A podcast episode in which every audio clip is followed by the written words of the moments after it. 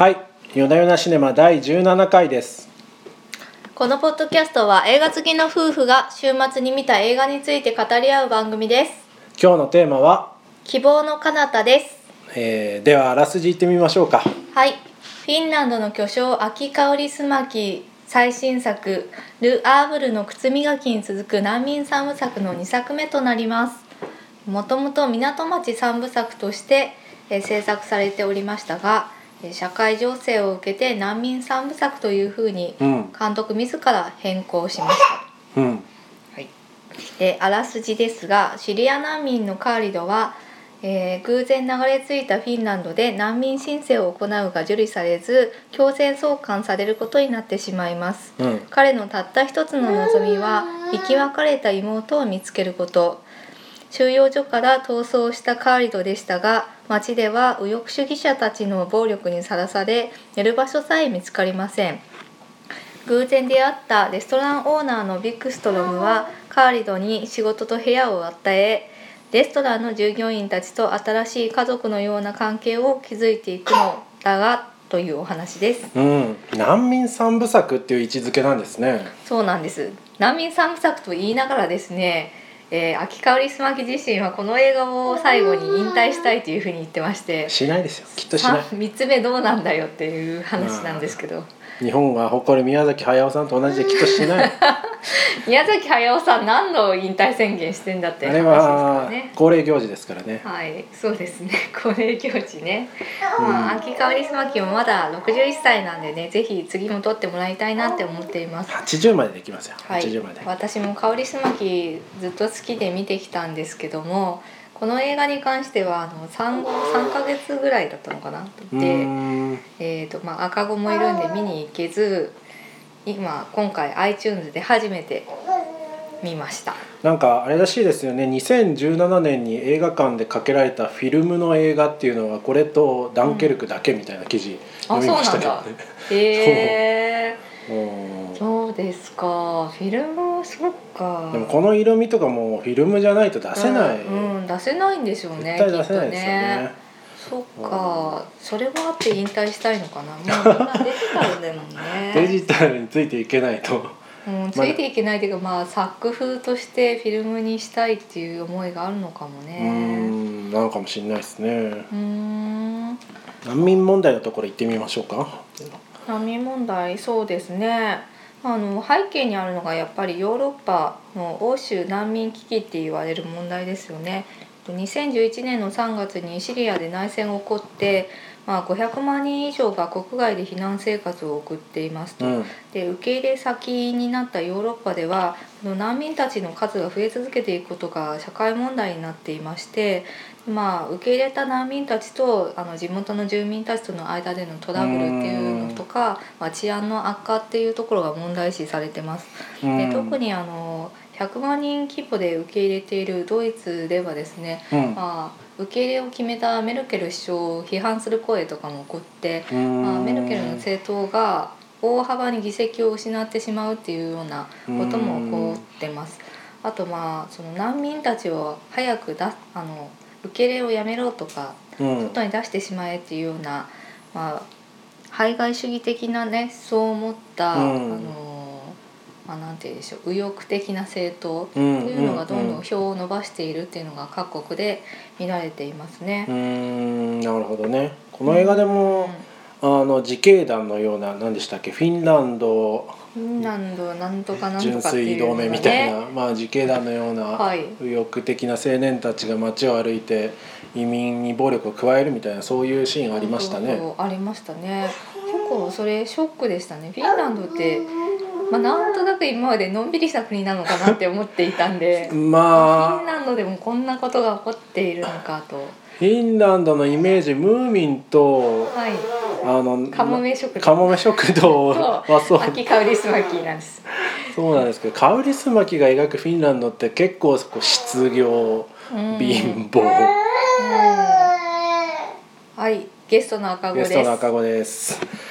まあその そんなにこうほっこりした国とは思えてなかったですけどね。ああまあとはいえみんな基本的にはいい人な感じしない、まあそうなんか教育が整ってるとか、うんうん。あーそういう話はよく聞きますからね。社会制度的には成熟してんのかなっていうような印象は確かにあります。なんで、うん。移民も受け入れるような、ううん。んそういう連想はありましたけど、まあ遠くないですね。ヨーロッパの中でもフィンランドって端っこなのでスウェーデンに比べると移民の受け入れ数も少ないらしいんですけど、うん。それでもやっぱり移民とか難民に対しての問題っていうのは起こってるのかなっていうのを匂わせる展開になっていました。そうですね、はい、うん。あの私たちからするとちょっとびっくりしたのがその難民が来てシャワーはどこって聞いて駅にシャワーがあってあれねそうですね。駅に。警察に行っていきなり難民申請とかできるんだっていう。そうですね。日本ってその難民の受け入れに対しても鎖国的っていうふうに言われるぐらい少ないので正直。難民の人っていうのは我々そもそもそも接することないんですけどわからないフィンラですねンドでは多分当たり前にいるんでしょうね。ううんんそうでしょうね確かにわからないですね難民申請の事情とかうんうん。ねあ泣き出しちゃったよ。うん。あれちょっとやだこのやっぱりヨーロッパでは今難民問題避けて通れない問題になっていてう、んでこの難民をテーマにした映画っていうのも多く作られていますと。うんえー、と大きいところではジャック・オーディアールっていうフランスの監督さんが撮った「ディーパンの戦い」っていう映画ですね。こう内戦から逃げてきた難民があのマンションの管理人になるんですけど、まあそこでうんなんていうのかなギャング団との抗争に巻き込まれてしまったりとかするっていう話なんですけどその中でも、まあ、難民たちがどういうふうにこう地元の住民たちから差別されているのかみたいなうん。シーンも出てくるので、まあ、この辺りはじあの実際のねその人道的にはもちろん受け入れた方がいいんだけれども、うん。そこで起こる問題っていうのをあのリアルに感じることができる映画としてとってもいいんじゃないかあなと思ーそうなんですね。い。ます。はい、でねその他にもえっ、とこれ難民の映画じゃないんですけどうん「剣能寺の私はダニエル・ブレイク」とか、うんうん。日本でも是枝裕和さんが今回パルムドールを取った「万引き家族」っていう映画がああなんか今ヒットしてるみたいですね、はい、されてヒットしてるみたいですけど、すごいですね。うんこの「希望の彼方」とも共通するのがその体制に受け入れてもらえない人々ですねが、うん。をですね小さな善意が救っていくうん血のつながりのない人たちが家族になって救っていく物語とうん。いうところは共通してるなと思っていて、なるほど。まあなるほど。日本とイギリスフィンランドっていうふうにそれぞれ国は違うんだけれどもあの映画作家たちがそれぞれね似たようなテーマの作品を作っているっていうのは注目するポイントだなって思ってます、なるほどしかもあれですよねこの、まあダうんダニエル・ブレイクとかもそうだったかもしれないですけどこの映画で描かれているその今小さな善意って話ありましたけど、うん。うんビッグストロムでしたっけ、うん。うんもう一方のレストランオーナーの方って。うん。全く善人ではないですよね。あエクストラム？そうだっけ？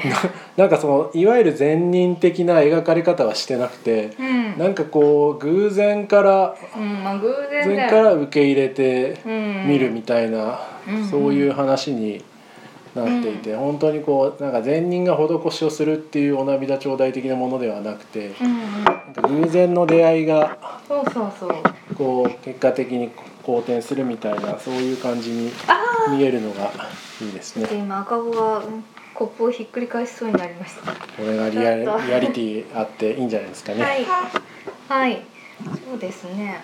あの従業員たちもね、こう介護に優しくしてくれるんですけど、こうんの人たちも個性的で、まあ決してその善人ではない人たちですよね。みんなみんなねこうはず外れ者みたいな感じですよね。そうそうそうそう。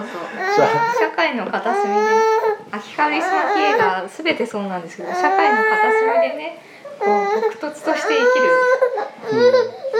小さな人たちっていうのがつながっていく物語っていうのが多いですね。そうですね。今日の今週の赤子は結構積極的ですね。積極的に会話に参加しています。うん。うん。でもまあやっぱりこういう排外主義的なものとかその弱者切り捨てみたいなところって、うん。代表的なところがアメリカのトランプ政権なんでしょうけど。またトランプの話ですね。トランプの話。3回目ぐらいですねこのポッドキャストでトランプの話するのいやそれぐらい大きい出来事象徴的な出来事だったっていうのもあるんですけど。まあそうかもしれないですね。ヨーロッパも日本もやっぱりそうで全世界的に右傾化してんですよねなぜか。うーん。なんでしょうね。日本でもちょっとネトウヨ的な人たちっていうのが増えてきていて、まあ、自国の経済優先で弱者切り捨てみたいなところに関しては。なんかうまくいかないとそうなっちゃうのかもしれないですよね。その少ない利益をどう配分するかみたいな発想になるから。なんかねそれはもうなんかそうですか。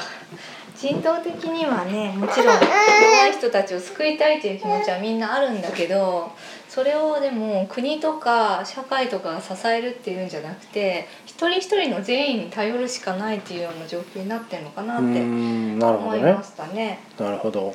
うん、今回、うん。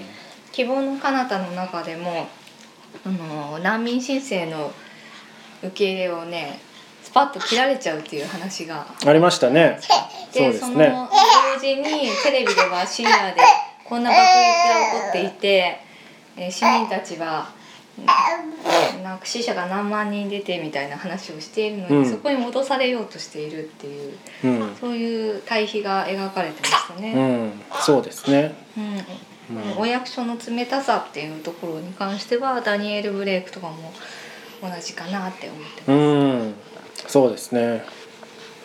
なるほどめちゃくちゃ社会的な感じ社しますね。会的な感じですかね。とは言ってもですねそんなに社会派っていうのを感じさせる映画でもなくてあそうですいねつもの秋香りすまき節が炸裂している。そうですね、はい、ちょっとこうブラックな皮肉とかユーモアっていうのがふんだんに散りばめられたうん。映画になっていますね。なんかこうそうですね。こう社会派のテーマがここまで膨らむのっていうのはちょっと僕もびっくりしましたね そうですね。いやでも確かにに言われてみればたあの大きなテーマとしてちゃんと流れてるし扱われている集題なんですけれども、うんうん何ですかね。口当たりとしてはいつもの秋香り。そう秋香りす。まきだよっていう。どこをとっても秋香りすまき。秋香りすまき味。最初のシーンからしてあこれは香りすまきの絵だなってわかる。そう。あそのすごいのが全てのカットが秋香りすまき的なんですよね。そうですこねこまであの強いシグネチャーを持つ監督ってなかなかいないんじゃないかなって思うんですけど、まあ、照明とかこのカメラのフィルターなのか何なんですかね。がね色彩設計なのか。独特なんですよねいつもね。なのか、うん、このそして俳優たちのこのね無然とした表情あの感情を全然表に出さないですね。そうですね。セリフも極端に抑えられていて。うん。でまあ演技もあのオーバーなものは一切なくてセリフも最小限で、うんすごくあの抑制された演技といいますか。抑制されたっていうのも変なんですけど、とつとつとしてるんですよね。はい。そうですね。なんかそのシリアがその難民申請を断られてシリアが爆撃されてる映像を見る時も全然表情変えないんですよね。そうそうそうそう。だから、うん。うん。いつものね、表情が変え変わらないっていう、そうですね。あとなんかあれですよね。途中にかかる音楽とかもまあ微妙に締めっぽい感じが 秋香りすまき的な的なね。締めっぽいロックみたいな。あの そうなんです。あれフィンランドのロックがそうなのか秋香りすまきが好きそういうのが好きなだけ絶なのか。対後者だと思いますけどね。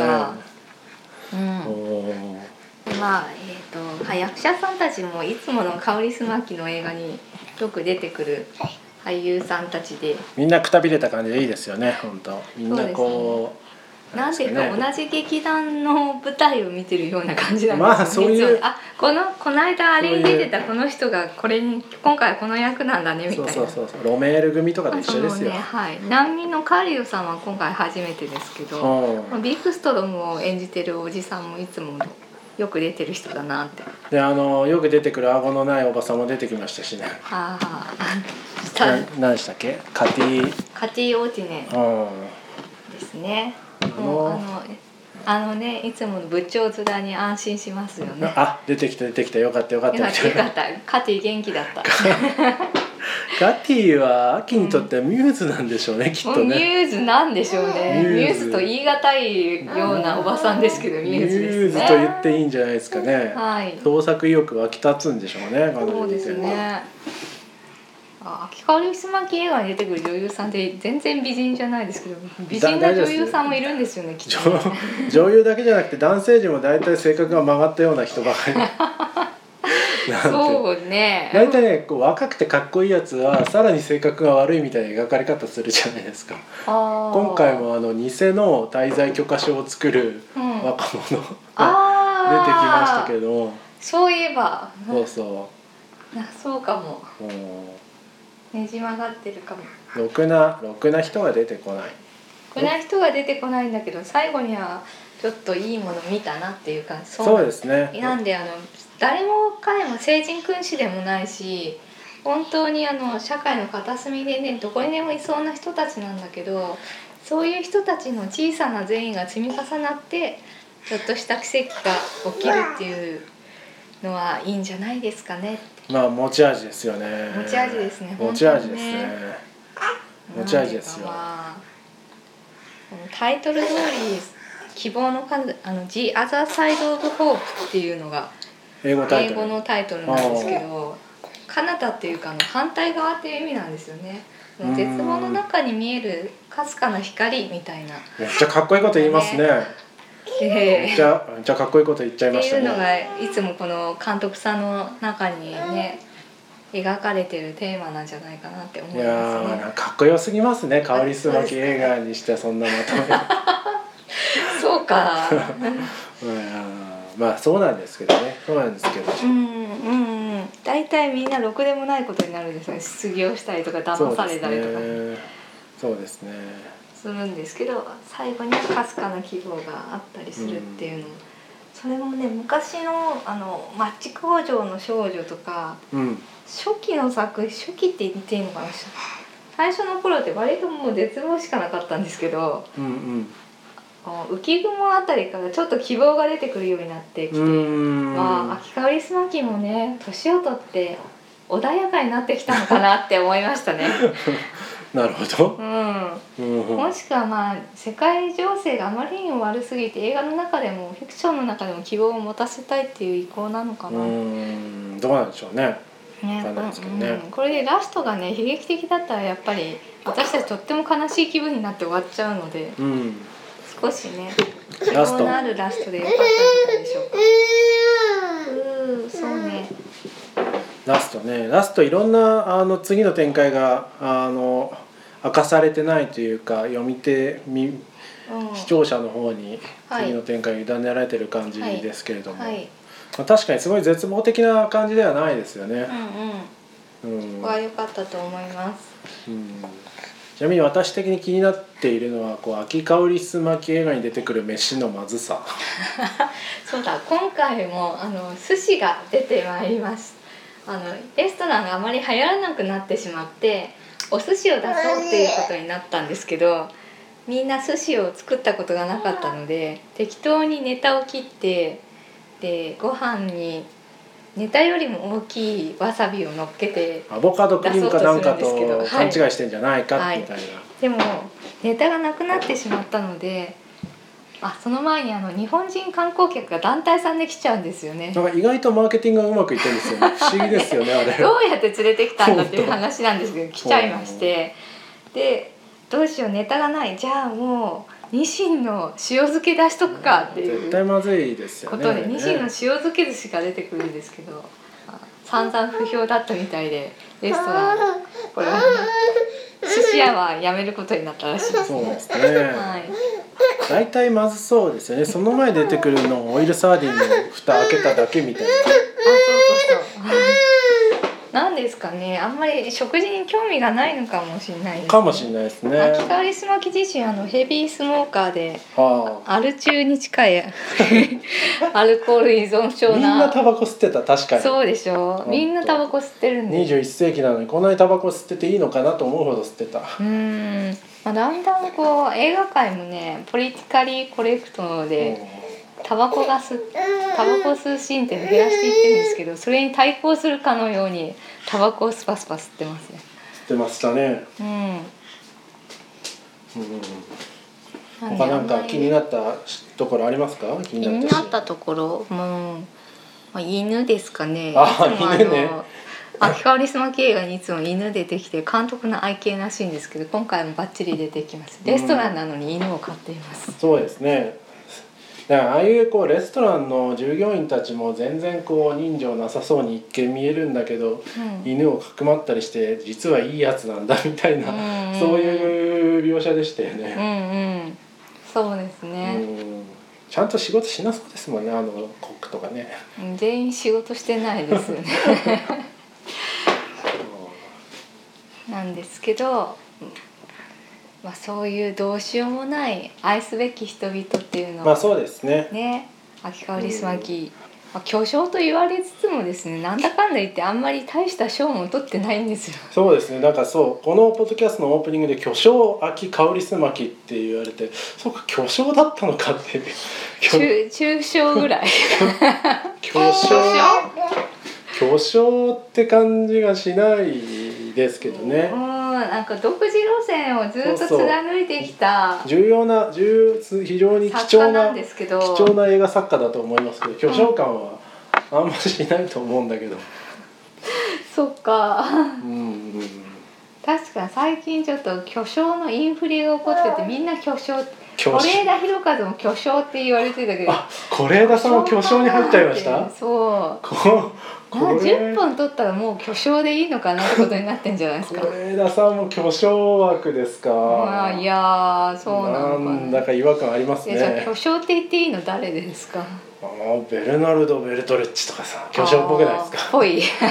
作風が豪華ってこと？なんかドシリアスな感じで。あロシリアスなるほどね。人間の深淵を描く。あそうかそうなんだだから秋川リスマキは基本的にこう小作品というかなんかこう自分のあの世界観を持った佳作をそうそうそうそあの定期的に世に出してきたっていうような映画作家で、本当にそこはすごいなだってフィンランドの人口今日調べたんですけど550万人ぐらいなんですよ千葉県より少ないんです。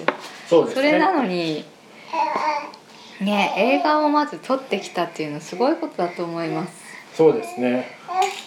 うん。